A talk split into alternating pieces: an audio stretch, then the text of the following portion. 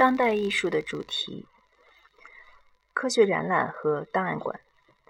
普通大众可以借助视觉方式，通过参观自然历史博物馆、科学和工业博物馆、航空航天博物馆、天文馆、植物园、动物园以及公馆和图书馆来了解科学。在这些机构中，自然标本、科学仪器、手工制品、文献、照片。模型、效果图和模拟实验被排列成展品，旁边还通常配有解释性标签。一些当代知名艺术家模仿博物馆、档案馆、图书馆，包括科学研究机构在内的相关体制的展出技术，创作了装置作品。这些作品彼此迥然不同的理念和效果，取决于艺术家回应哪种机构以及背后的原因。美国艺术家。马克·迪恩借鉴博物馆的做法，创作了自己设计的展览。他常把真实的科学标本和人工制品融入到展览中。我们通常根据一个合理的分类体系排列和标注标本，而迪恩却强调样本的个体性。例如，在其1999年称为“神奇的科学”展览搭建的装置中。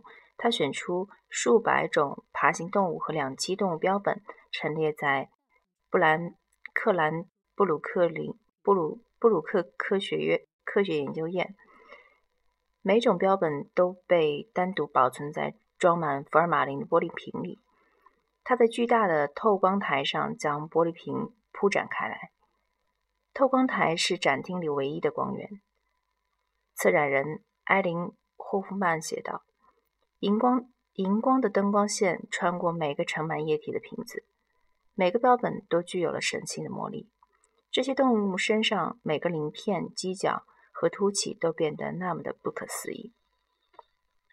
迪恩重新给现代科学公共展览带来了神秘性和含混性。通常，这种展览要么是枯燥的信息列举，要么是一片欢快氛围。许多评论家指出。迪恩策划的展览和老式的珍宝馆有很多共同之处。在我们今天所知的博物馆兴起之前，珍宝馆用来展示各式各样的历史工艺品和科学标本大集合。这些物品是从世界各地偶然搜集而来的。整个展展览也并不提供关于物品的原初功能、意义和背景方面的解释。艺术家山本博斯。为自然历史博物馆的立体模型拍摄了系列黑白照片，照片突出了博物馆仿真模型那潜在的奇异性。这些模这些模型细致逼真地勾勒了史前影像。山姆博斯的照片二叠二叠纪大地就是一例。此作品据说表现了二叠纪时期的一个史前栖息栖息地。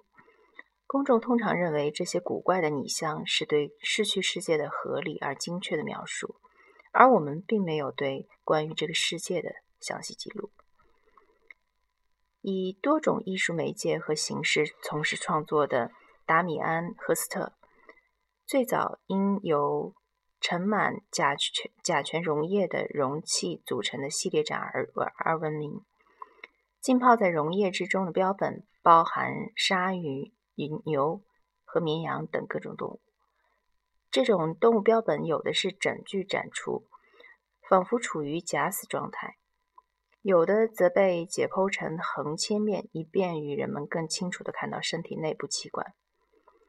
这些在艺术场地展出的内容令人毛骨悚然的容器，引出一些由来已久的问题：什么使某物成为艺术？艺术和非物非艺术之间的区别是什么？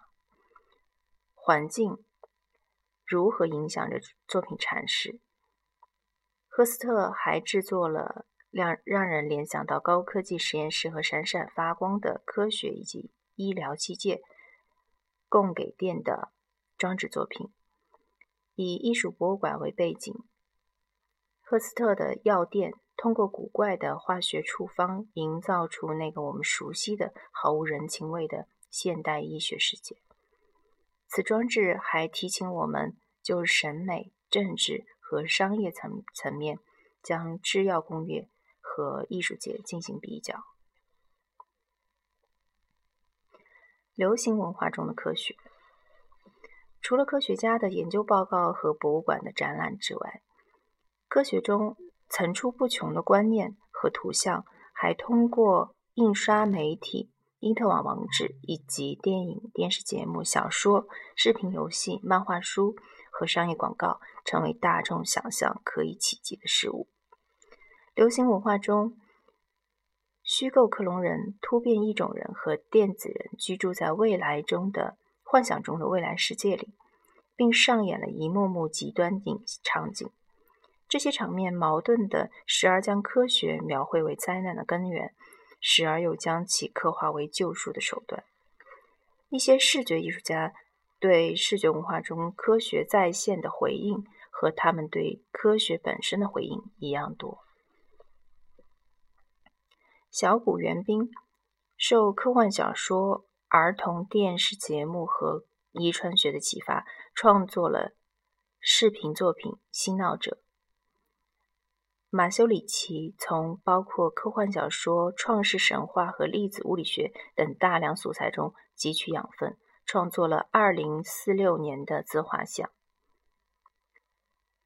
保罗·麦卡锡的雕塑《突变体》表现了受流行文化影响的转基因生物。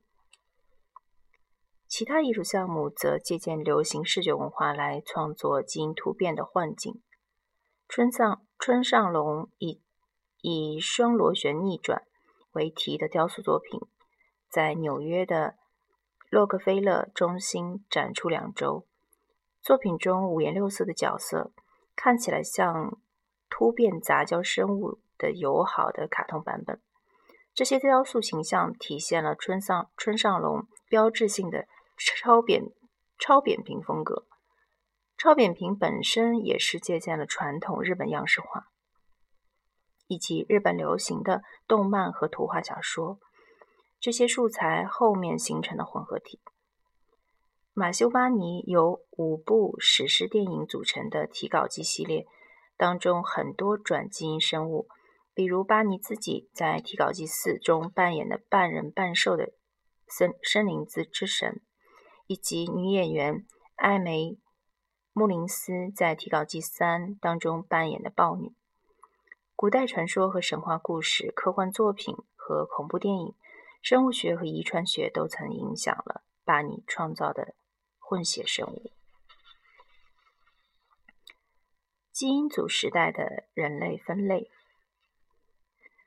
瑞典植物学家、动物学家和医师卡尔林奈。建立了科学命名和分分类体系的基本结构——分类学。直至今日，这一结构在生物学科中仍广泛流行。根奈林奈根据自然界中事物的可观察的物理特征，将其分为三界：动物、植物和矿物质，并在三大界之下建构了次分类等级系统。尽管生物界，次分类的数量和许多名称已随时间发生改变。林奈分类分类学的基本观念即生物可以根据我们观测到的特性进行分类，仍是最具影响力的用以观察生命形式的模式。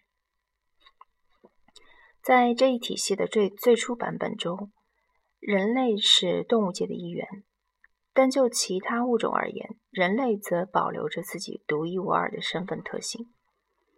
然而，随着进化生物学的到来，人类和非人之间的区分逐渐消失。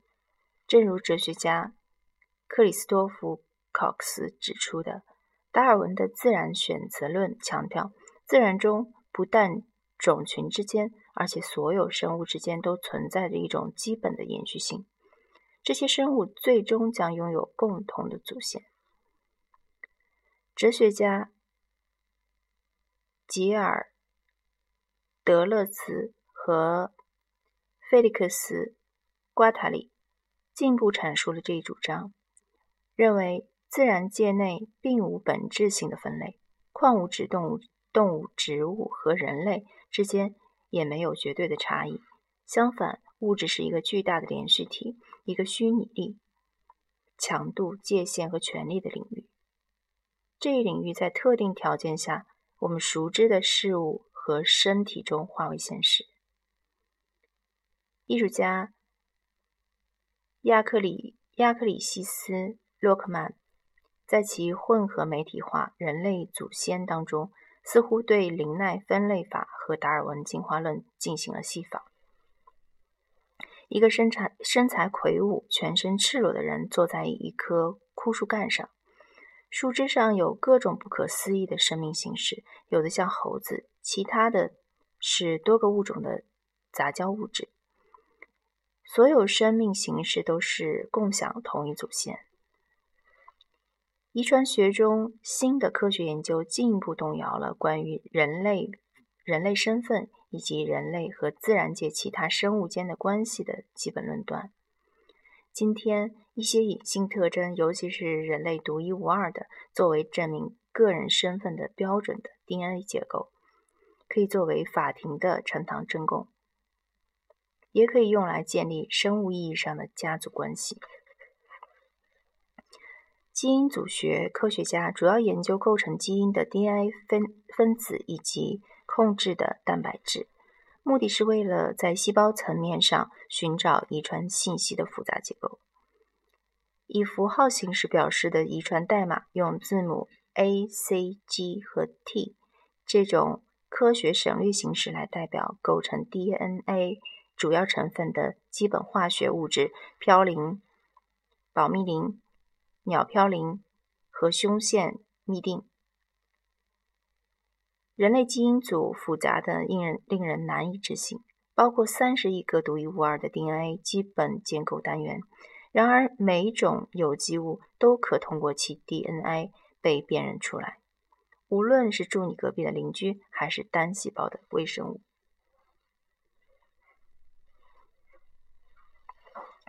艺术家兼评论家苏珊娜·安克尔对遗传信息。如何以符号来表示这个问题很感兴趣。比如，我们可用点和线图案来代表一个活体细胞的整套染色体。在其装置作品《动物符号学：灵长类青蛙、羚羊、鱼》当中，安克尔提出的染色体的放大性表示法很像某种古代文字。在相关艺术作品中，他还改变了染色体结构的由左至右的常规呈现方式，自创了一种类似于中国书法的垂直阅读模式。安克尔说，他感兴趣的是 DNA 分子如何像语言传递信息那样把遗传信息代代相传。然后我开始探索各种动物不同的染色体结构，短吻鳄。鸟类、老鼠、灵长类动物和鱼类。当我看到这些被被我称为身体书写的染色体结构的书写方式时，它们就像各种不同的语言。基因编码的语言特征意味着人类属性的基本特征深藏深藏于身体内部的分子层面中，是肉眼无法看到的。而且，只有掌握了这种特定语言的专家，才能破解人体的奥秘。过去，分类学家根据可见的外在异同点来划分生物有机体，而今他们却对以复杂抽象的代码表示的隐蔽性基因序列加以描绘和比较。艺术家克里斯汀·戴维斯评论道：“遗传基因代码似乎是从……”是从力学到交际的彻底转变，从身体如何运转到表达意义。这种划分生物体的方法，优先考虑写进染色体中去的指令，并采用如语言、笔记、代码、地图和模板等语言学中的隐喻形式来定义人类的身份。对作为。信息系统的有机体的强调，鼓励人们大胆设想：也许我们有朝一日可以操控人类进化过程。要是能够完全绘制出基因组的结构和序列，并破解遗传基因代码，那么我们可以根据那些预期获得的特性来对动植物甚至人类进行任意的重新编程。对于包括艺术家在内的许多人来说，人类的基因模型似乎表明，基因对大多数人类特征和行为都进行了编码。如果存在重量、身高、疾病、性偏好、犯罪倾向、智力等方面的基因，那么社会文化经历在个体身份形成的过程中又扮演了什么样的角色呢？如果复杂的化合物混合体最终决定了我们的个性，我们人类对自己的行为又负有什么样的道德责任呢？